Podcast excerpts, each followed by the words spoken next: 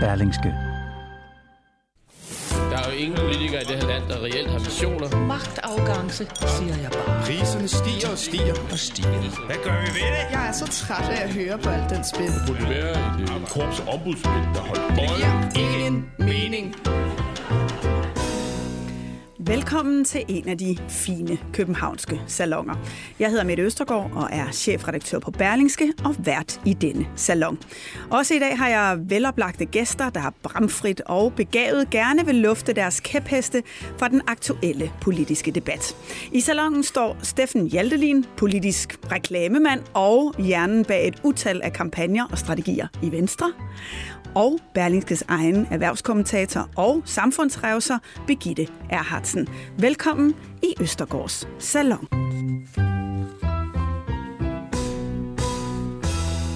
Velkommen begge to. Mange tak. Tak, tak fordi I vil komme. Tak. Vi er jo øh, godt i gang med uge 2 i øh, valgkampen, og nu har Alex Vanopslag fået nok.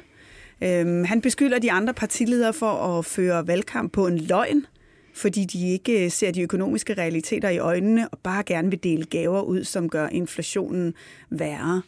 Jeg ved, du er enig, Birgitte? Mm, det er jeg. Altså, jeg synes da, det er godt, der er nogen, der kommer med sådan en øh, fornuftsbemærkning. Altså, jeg er jo så gammel, så jeg kan huske tilbage i 70'erne og 80'erne med bilfri søndag, galopperende inflation og galopperende arbejdsløshed og høj rente øh, og alt, øh, altså delen gaver ud af den, af den ene eller den anden art, vil jo fodre inflationsbålet, og det er jeg rigtig bekymret for og ked af, hvis det skulle ske.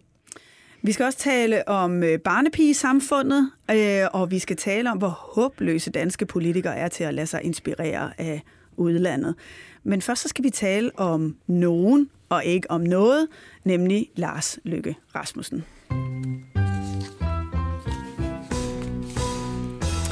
Steffen Hjaltelin, du kender jo øh, Lars Løkke Rasmussen særdeles godt. Hvordan har du arbejdet sammen med ham? Og jeg har lavet øh, alle valgkampagner for Venstre fra 2004 til 2019. Så havde jeg en rolle i overgangen fra Anders Fogh til Lars Løkke, og så har jeg øh, præppet ham, forberedt ham til hver eneste duel, han har deltaget i øh, nogensinde i forbindelse med folketingsvalg. Så, så det vi får her, det er førstehånds indsigt på, hvordan man kører sådan en valgkampagne? Ja, det kan være, det er ubegavet, men det er ikke, fordi jeg ikke ved noget om det. øhm, når det er meget interessant at tale om Lars Løkke, så er det jo faktisk, fordi han er bulret frem i det her valg, vil jeg godt øh, tillade mig at sige. Øhm, han ligner jo noget en game changer. I den seneste Gallup-måling lavet for Berlingske, der får han endnu en gang de øh, afgørende mandater. Han går faktisk en lille smule tilbage i forhold til sidste uge. Har han toppet for tidligt, eller kommer vi kun til at høre mere om ham? Jeg tror, vi kommer til at høre mere om ham. Vi kommer i hvert fald til at tale mere om ham, og jeg tror faktisk, at frem mod afslutningen af, af valgkampen, så bliver det det helt centrale, vi kommer til at tale om. Med mindre det bliver rent rødt. Der er nogle øh, meningsmålinger nu, som mm. tyder på rent rødt.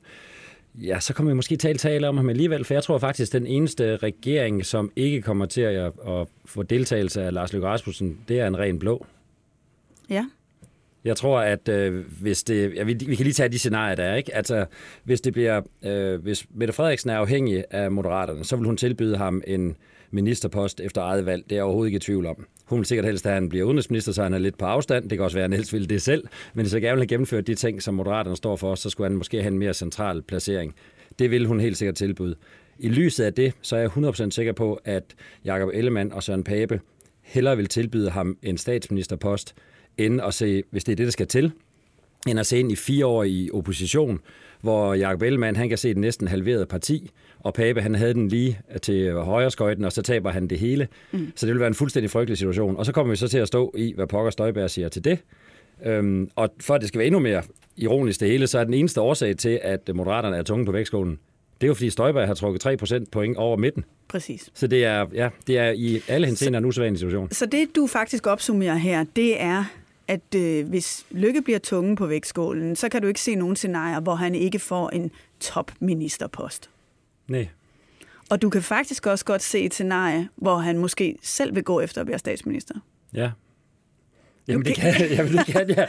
Jamen, det kan jeg. Når du, nu... Fordi jeg kan ikke, jeg kan, det er bare sådan et, der er i hvert fald et logisk handlingsforløb, der fører dig hen. Mm. Og det betyder jo ikke, at det bliver, at det bliver let, og det, hvordan pokker laver man en dronningrunde, hvis, øh, hvor, hvor han bliver øh, kongelig, øh, eller hvor han bliver undersøger, hvis ikke Støjberg vil pege på ham. Men det er jo bare sådan, at hvis vi ser på de regeringskonstellationer, der diskuteres lige nu, så der er jo ikke nogen, der er mulige. Der er, der er ikke nogen, der er mulige.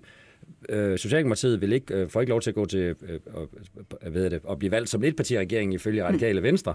Øh, så skal man så forestille sig, om øh, Mette Frederiksen hun sammen med det radikale venstre, det har hun sagt, det vil hun under ingen omstændigheder, og når man ser, hvad der hændelsesforløbet er gået forud, så tror man på det. Hun vil sandsynligvis hellere med, med moderaterne. Og jeg kan bare ikke forestille mig, at øh, stillet over for det alternativ, der måtte være, at Ellemann og øh, Pape ser frem til bare et rent nederlag, så at, at, at de ikke heller vil, øh, vil, øh, vil forære, kan man have sagt, han har sagt, statsministerposten til Lars Løkke. Det synes jeg er svært at se. Bare lige sådan lidt praktik. Altså, Moderaterne er jo mere end Lars Løkke. Altså, de kommer ind med flere øh, mandater. Hvem i alverden andre moderatministre kan man forestille sig? Ja, men der bliver jo lidt, der bliver lidt bøvlet praktik. Nu har han jo før taget en Tom Ahlers udefra, for eksempel. Ikke? Så han kan jo vælge at tage folk udefra. Og så kan man i hvert fald sige, at hvis Lars vi har, Rebien. hvis vi har, ja, ja, jo, måske. Hvis vi har efterspurgt at få folk med erhvervserfaring øh, ind, så er det i hvert fald mm. det, der lykkes, fordi der er meget begrænset politisk erfaring i, i feltet. Det er jeg helt enig i. Men... Så faktisk har uh, Lars Lykke, som du ser det, sådan, spillet sin plade på den måde, at han står i en ekstremt gunstig situation. Ja, ja, og så vil jeg bare igen... Lige... Og du kender ham godt nok til, at du tror, han lugter blod, hvis han kan se en statsministerpost foran sig. Jamen altså, en, en type som Lars Løkke, ligesom Mette Frederiksen, eller Poul Nyrup, eller Anders Fogh, de, de vil jo selvfølgelig magten, ellers havde de ikke været der, øh, hvor de har været. Selvfølgelig vil de det. Og så hvis, øh, hvis man kan se en mulighed for at få magten, dels for at få magten, men også for at få sine politiske ting igennem, så, så kan jeg ikke forestille mig, at man ikke går til det. Så vil jeg kende ham rigtig dårligt. Lad os lige dvæle øh, lidt ved det, som, jo, som, som Lars Løkke har gjort til sin eksistensberettigelse, nemlig den her regering hen over midten som jo nu også faktisk kommer til at låse nogle af de andre partier, ikke mindst fordi øh, øh, Mette Frederiksen også meldte det ud som, øh, som en afgørende nyhed, da hun, ud, øh, da hun udskrev valget. Men, men tanken om en regering hen over midten, det var jo en idé, som han, øh, Lars Løkke, luftede første gang allerede, da han var statsminister øh, midt under valgkampen i 2019. Øh, næsten til alle store overraskelser. Der var nogle få her blandt dig, Steffen Hjaltelin, der vidste det på forhånd. Øh, så udkom han jo pludselig med bogen Befrielsens øjeblik. Øh, jeg vil godt lige spille et klip fra en Venstre-video, jeg ved ikke om det er en, du har lavet, Steffen, øh, som blev præsenteret øh, umiddelbart efter lanceringen. Valget kan ende med en parlamentarisk krise, hvor vi bliver nødt til at overveje, om Danmark virkelig ledes bedst fra yderfløjene eller fra midten. Jeg har været mange år i politik, og jeg er ikke naiv. Men hvis ingen tør åbne døren på klem, så forbliver den med sikkerhed lukket. Så i dag har jeg forsigtigt åbnet døren på klem. Danmark er bedre tjent med samarbejde og kompromiser end med ultimative krav. Det er jo noget af den samme argumentation, han bruger nu. Hvad, hvad er motivet for at komme med den her udmelding om en bred regering. Ja, vi skal lige huske på, at der var, det var lidt anderledes dengang, fordi der havde vi jo Paludan ude på højrefløjen. Man ville meget gerne skære nogle fløje ja, væk. Så, det, så, så det, argumentet dengang var måske primært at få skåret fløjene væk, og så sekundært, hvorfor man kunne lave store reformer ind over midten. Den her gang så er det jo primært, at, lave, at man kan lave de store reformer ind over midten. Og logikken i det er jo, at Socialdemokratiet er, er vældig forankret i i den, øh, i den offentlige sektor og i fagbevægelsen, hvilket er vigtigt at have med begge dele, hvis man skal lave nogle forandringer, og at de borgerlige så ligesom er, er forankret i det private erhvervsliv, og så til sammen så har man så ligesom det, der skal til for at kunne lave de store forandringer. Mod argumentet er jo, er jo, at det kan man også lave, uden man er i regeringen sammen. Men det er helt klart det, der er argumentet for det. Og, og for mange i erhvervslivet, der er det jo sådan set deres hedeste drøm at få sådan en bred regering. Så er der ro på rammevilkår, vi har skåret fløjene væk, man ved nogenlunde, hvad man har at gøre med. Øh, jeg var til øh, DI's topmøde ude i Royal Arena lige inden valget blev udskrevet, og Pape holdt tale, Ellemann holdt tale, men den, der klart fik det største bifald, det var Lars Løkke Rasmussen. Øhm, jeg vil bare lige øh, kort spille øh, for jer, hvad det var, han, øh, han sagde fra scenen til Dansk Industris topmøde. Og jeg synes jo, at vi skulle lade meningerne brydes. Ikke? Vi er jo ikke statsministervalg. Altså, vi skal vælge bestyrelsen Danmark. Jeg stiller op til bestyrelsen Danmark. Jeg vil gerne sige, hvad jeg selv mener. Og så bliver bestyrelsen sammensat, og så skal vi så vælge en formand af bestyrelsens midte. Men vi er nødt til at starte det rigtige sted. Det er nødt til at starte med politik. Jeg er ikke optaget af at pege på nogen. Jeg er optaget af at pege på på noget. Ja, Birgitte, hvorfor er erhvervslivet så vilde med de her budskaber? Fordi de elsker snusfornuft, de elsker det langsigtede, og de elsker øh, fornuftige løsninger.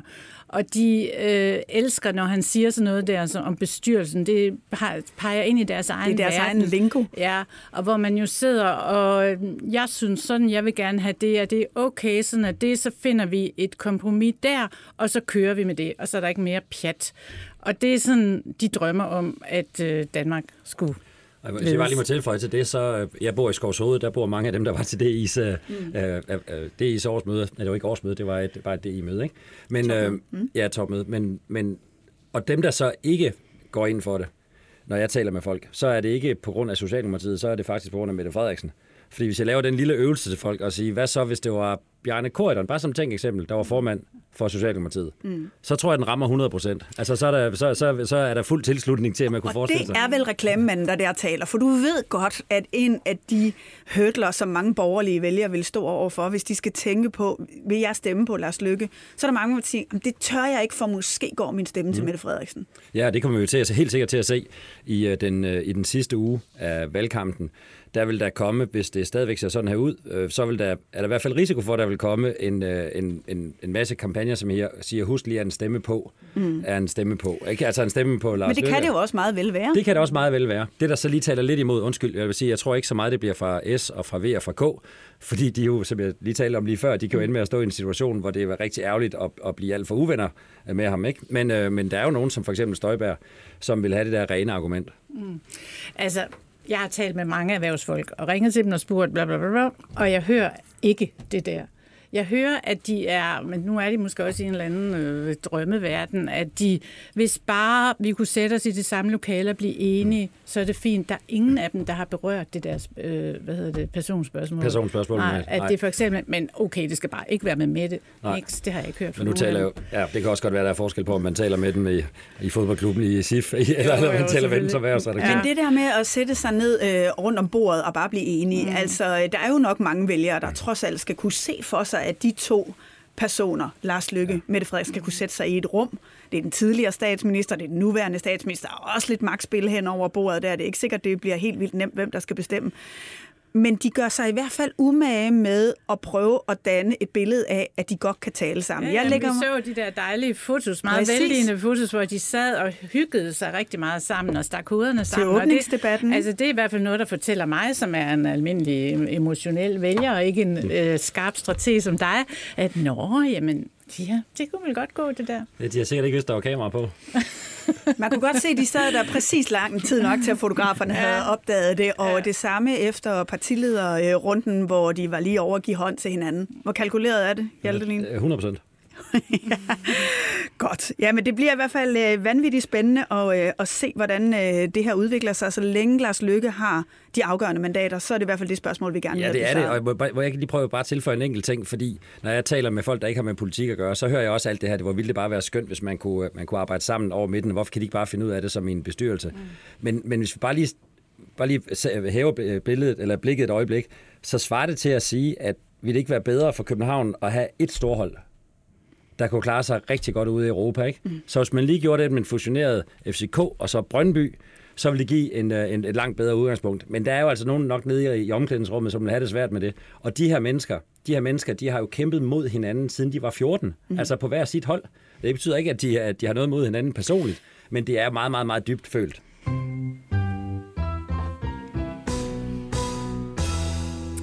Ja, Birgitte, så skal vi videre øh, til din øh, kæphest, som, øh, fordi, så, som du også indledte med, så vil du jo gerne have, at vi sætter det her valg lidt i øh, perspektiv, når vi taler om den økonomiske krise. Mm.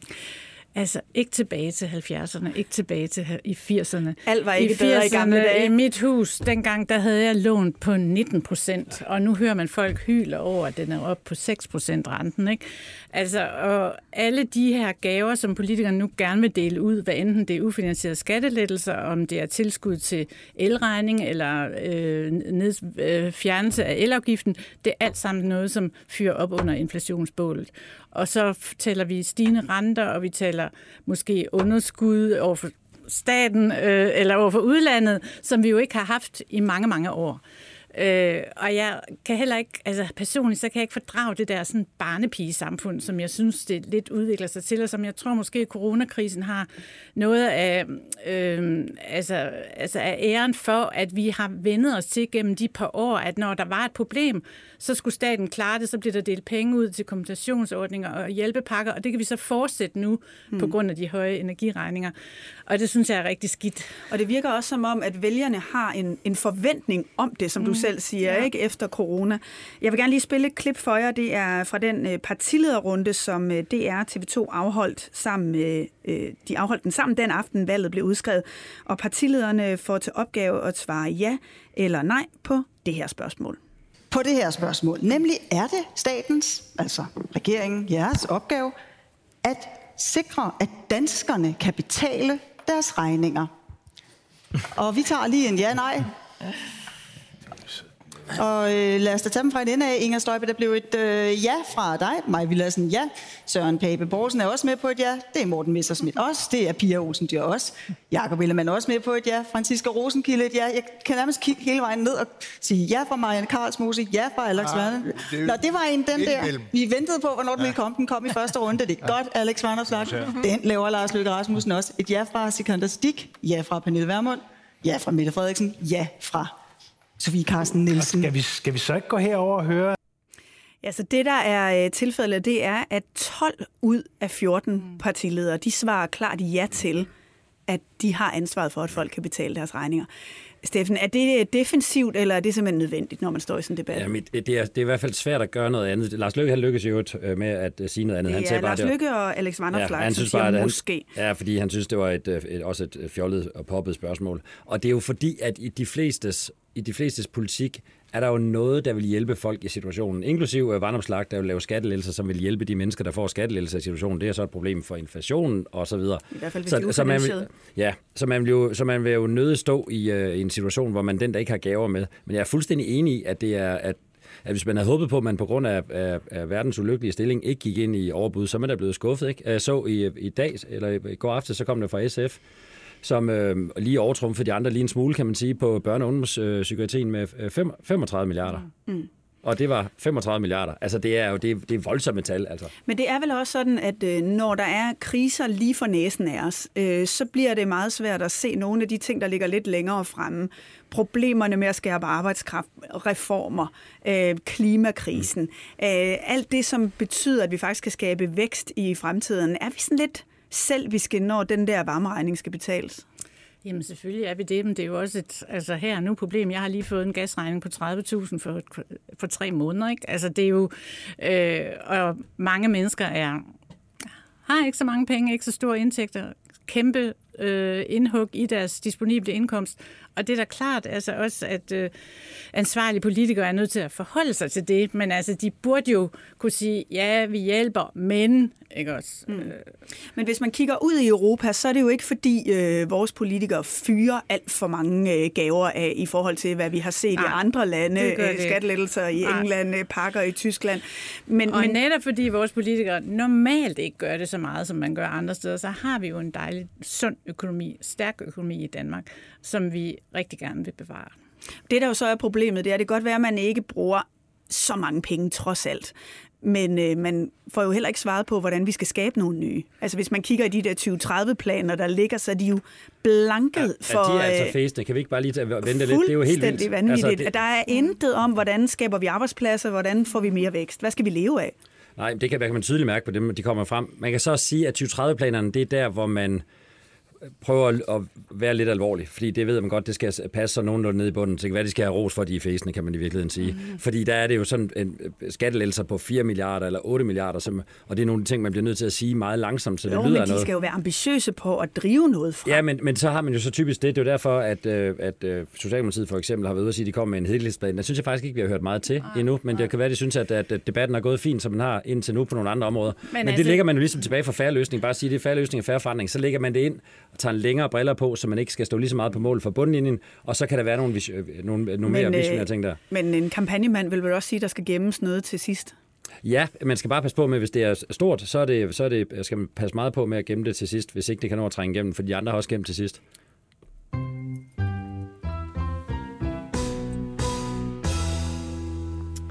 Danmark er et lille, men fantastisk land. Den øh, floskel, den hører vi igen og igen i forskellige variationer fra politikerne, men øh, gør det også, også lidt for selvfede og uden stor politisk evne til at lære af andre lande. Steffen Hjaltelin, vi er nået til din kæphest. Ja, altså det her, det har jeg jo stiftet bekendtskab med i alle de år, jeg har arbejdet med politik. Hver eneste gang, jeg har, jeg har siddet i rum, hvor der er blevet diskuteret nye politiske tiltag, så har jeg stillet spørgsmålet, øh, hvad gør man i andre lande? Og så er der, så er der altså helt blankt. Altså der er, det er der stort set ikke nogen viden om. Og, en gang imellem rejser de der til Singapore og ja, men, kigger og, på noget derovre, men det er ja, måske mere for turen Ja, det jeg tror jeg, at det er, fordi det er, ikke noget, jeg, det er virkelig ikke noget, mm. jeg har mødt meget, og, jeg, og, og dømme efter, hvad der kommer fra de andre partier, eller heller ikke noget, der bliver diskuteret meget der.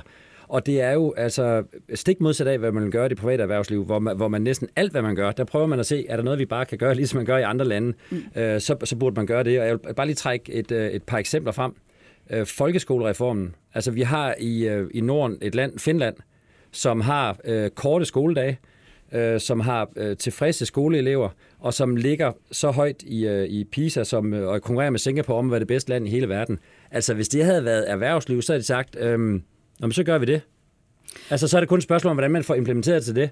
Og, og du har et spørgsmål, men, bare kør på. Men... Nej, nej, jeg vil bare supplere med, at ifølge OECD, så har de finske elever et samlet øh, timetal på omkring 6.300 timer, øh, hvorimod omkring de danske elever har næsten 11.000 timer. Jamen, det er jo og, og, og på det, det til trods, ja. så og det, og prøv, det her, det er, er de et... finske elever dygtigere. Ja, ja. Det er men er de eksempel. finske lærer, de er jo også universitetsuddannede, så det, jeg husker ikke også. Jo, og vi jo... har jo Danmarks Lærerforening, og det er trods alt dem, der bestemmer over folkeskolen her men der har vi, i Danmark. Ikke? Og det er måske en af årsagerne, ikke? Ja. og det kunne så i øvrigt gå tilbage til hele diskussionen om, hvorvidt, hvis man skulle lave den slags reformer, man rent faktisk mm. skulle have, have være forankret i, i, i fagbevægelserne også. Men, men, men jeg oplever det på alt, når man diskuterer om en marginalskat er høj eller lav, så hvad er den i Norge? Hvad er den i Sverige? Altså jeg forstår ikke, hvorfor det ikke er en del af debatten hele tiden, når vi diskuterer, om det er rimeligt, man ikke må have tørklæde på, når man går i folkeskolen. Hvad, hvad er det i de andre lande? Altså, jeg, og det er så få gange, det bliver diskuteret, og det bliver, burde diskuteres hele tiden. Det værste eksempel, hvis jeg bare lige må nævne det, det er, at man satte en, øh, man satte en kommission ned for at udvikle en karakterskala til Danmark. Nu skulle Danmark have en ny karakterskala. Vi skulle have med 13-skalaen, og jeg tror, det var syv år, det tog. Ja. Øh, og så kom de tilbage med, med, med det, vi, vi har i dag. Altså, hvis det var foregået i det private erhvervsliv, så har man sagt, har vi nogen ude i verden, der fungerer? Har vi det? Altså, der findes jo for eksempel nogen, der allerede er lavet til at øh, konvertere til alle verdens universiteter. Og hvis man tog det amerikanske system, og det fortsætter det her ikke, det amerikanske system, som er A, B og C, jeg har boet et par år i USA og gået på universitet derovre, men som er A, B og C, det er over middel, det er middel, og det er under middel så har man et system i Danmark, som så konverterer fuldstændig vanvittigt til det. Fordi man har så valgt, at et, øh, at et, øh, hvad hedder det, et B, det, øh, hvad hedder det, et, et syvtal, undskyld, at det er gennemsnit i Danmark. Mm. Men i USA, så er gennemsnit af alle high school, det er 10 eller det er, det er B, som svarer til et tital. Mm. Så hvis du kommer med et tital fra et dansk gymnasium, så bare... og så søger du over, så er du middel. Ja. Ikke? Og, og, og det står endda på deres eksamensvis for, for, for gymnasieeleverne, der står det, det konverterer til. Så vi giver simpelthen bare med en beslutning. Er pointer, selvom det er svært at følge med i de Ja, men undskyld, taler. men prøv at høre, men, men, men vi, vi sætter dem bare i en dårlig situation. vi i pressen også må føle, altså, føle os lidt ramt, ikke? Jeg synes, at måske er det også vores øh, ansvar at rejse ud i verden, undersøge det finske øh, skolesystem, eller, eller hvad det nu er. Ikke? Det vil være en rigtig god ting for Berlingske at gøre, synes jeg. Da jeg var i politikken helt tilbage, jeg var i politikken ledelsen for mange år siden, så øh, prøvede, der var min chef til Seidenfarten, og der, der foreslog jeg på redaktionen, at vi fik et, øh, et, på alle artikler, hvor der havde betydning, at vi så fik sådan en fact øh, sheet, hvor vi havde de fem lande, hvor vi sammenligner os med, sammenligner os med, mm. hvad er det på det her område, hvad er virkeligheden der? Men øh, det blev aldrig. Altså, det er, det er hver eneste gang, noget bøvl. Det er svært. Det er jo noget bøvl, men altså, vi, vi, vi kommer altid men til at... Men det er en rigtig god idé. Vi vender blikket ned og fokuserer på egen navle. Mm. Men, men øh, hvis vi lige skal tage mediediskussionen, det synes jeg sådan set, der er en rigtig, rigtig god pointe i. På vores øh, udlandsredaktion her på Berlingske, der har vi et begreb, vi kalder spejlingshistorier. Og det er typisk det, når, når der øh, er en, en debat herhjemme, der foregår, hvordan løser de så øh, den problemstilling i andre lande. Mm. Men jeg er helt med på, at det vil man jo sagtens kunne gøre mere, lige så vel som man kan gøre det i virksomheder, der kigger på best practice andre steder hen, eller at man, når der er en kommune, der løser det her rigtig godt over i Vejle, her er der så nogle andre, der vil kunne lære noget af det. Ja. Og, og det er mærkværdigt, at vi ikke er mere interesseret i at få mere ud af de offentlige kroner, øh, og få mere læring, eller, eller hvad der nu kan være formålet. Jamen, det er, vel, fordi, er det fordi, man alle vil ligesom bestemme over deres eget ja, lille territorium? Ja, det er fordi, vi svæver den vildfarelse, at vi er verdens bedste. Verdens grønneste, verdens alt muligt. Og det kan man vel godt udfordre, den vildfarelse. Helt sikkert. Jo, men så er der måske heller ikke nogen, jeg overvejede, øh, nogen organisationer til det. Jeg overvejede faktisk på et tidspunkt at lave et konsulentfirma, der lavede netop det, og tilvejebringe de her til, til politikere og andre. Hvis du er en, en stor international virksomhed, så har du kontor i alle lande. Mm. Og så har du bare, så, så, var det bare, så er det bare et opkald og et teamsopkald, så ved du, hvordan man gør det i de forskellige ting i de forskellige lande. Og hvem, der er ikke sådan lige nogen, der lige ringer til. Men altså. Der er vel ambassaderne, hvis de var, jo, hvis det er de rigtigt. var det kunne indrettet være, til det. Hvis de var indrettet til det, så ja, kunne ambassaderne måske det ikke kunne være det? i højere grad det, løse det. Det tror vi jeg. har jo faktisk set et eksempel øh, også i, øh, i den her valgkamp. Øh, vi har tidligere her i salongen diskuteret øh, forslagene om at skære ned på kandidatgraderne på universiteterne. Ja. Øh, hvor, øh, hvor præcis kritikken også var, jamen det er rigtig fint, men så kan man ikke sammenligne en kandidatuddannelse, når man kommer ud på et globalt øh, arbejdsmarked, så kommer vores kandidater med en eller anden discountmodel. Fuldstændig. Og min, øh, min øh, hustru, hun spurgte mig, hvad, hvad synes vi, det er en god idé? Vi er begge to kandidater, så femårskandidater. Synes vi, det er en god idé? Så sagde jeg, det tror, tænker jeg ikke umiddelbart, men, men måske er det sådan, at i alle verdens lande, så findes der også nogle fireårige kandidater. Jeg ved det ikke. Jeg ved det simpelthen ikke, for jeg ved ikke, hvad jeg skulle læse om det, og jeg har ikke hørt politikerne tale Nej, om altså det. det, vi kalder bachelor herhjemme, som der også findes bachelor i udlandet, der modsætning, altså i modsætning til herhjemme, så er, når man er bachelor, så kan man godt få et arbejde, ikke? Så Jo, man ikke jo, kun det er- halvstuderet det det det jo røver, så så et på den andet. måde har de jo, Det er jo det helt andet. også kortet noget af. Ved du med, jeg bliver simpelthen lige nødt til at komme med en sidste i mit alt for mit uh, talkvæleri før, men, uh, men pointen på de her, uh, de her uh, karakterer, det er, nu skal de til at lave det om igen. Jeg skal lige bare lige tilbage Ja, til den, fordi nu er de til at lave det om igen, ikke? Og nu har man så fået den uh, genialitet, fordi 7 og 4, det stresser børnene, og så vil man hellere have 2, 4, 6, 8, 10. Kunne de så ikke, please, nu har de chancen igen, lave det om til det, man har i USA, som er A, B, C, under middel, middel og over middel. Prøv at forestille jer, hvor meget det vil tage af stress. Jeg har jo selv gået i det der skole. Enten så fik man et A, eller man fik et B, eller man fik et C. Jamen er der ikke også og det er jo, minus og plus? jo, men det der sjove er så, at der inde i det her A, B og C, så er der et metrisk-system indeni. Ja. Men det ændrer bare ikke noget ved, at på dit papir, der står der A, B eller C, og det er altså ikke jordens undergang, man får et enkelt C. Eller fordi, altså, det er bare noget ganske, det føles ganske andet. Det er et meget mere rummeligt system, Ja, ja. som så samtidig også har givet de fleste Nobelpristager i hele verden.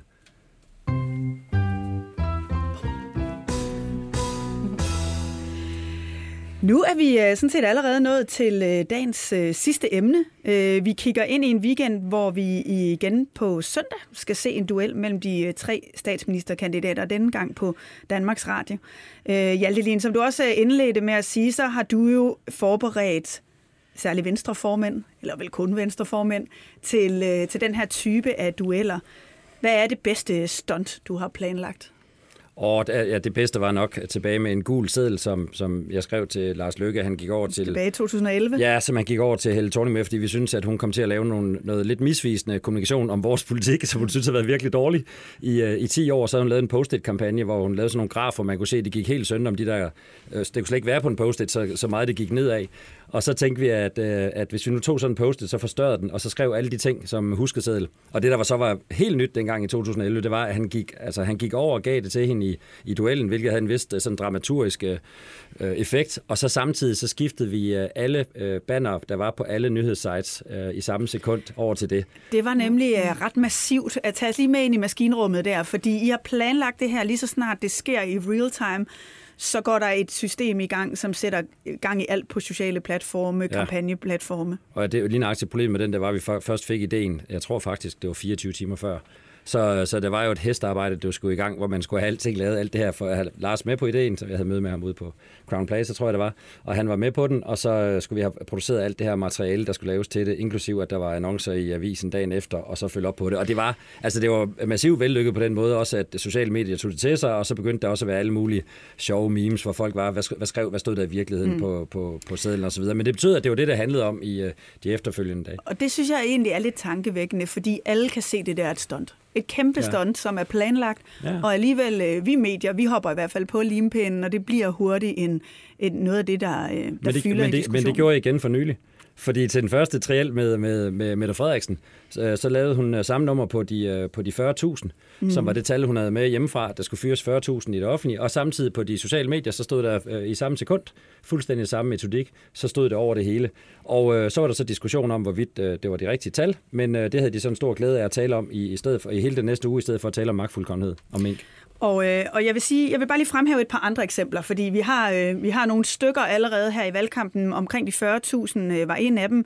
Vi så også øh, Maj Villersen, som havde forberedt øh, tre klimaspørgsmål til øh, Inger Støjberg. Øh, vi så Jakob Ellemann Jensen, der brugte sin introduktionstid på at afmontere sit eget image som stivstikker.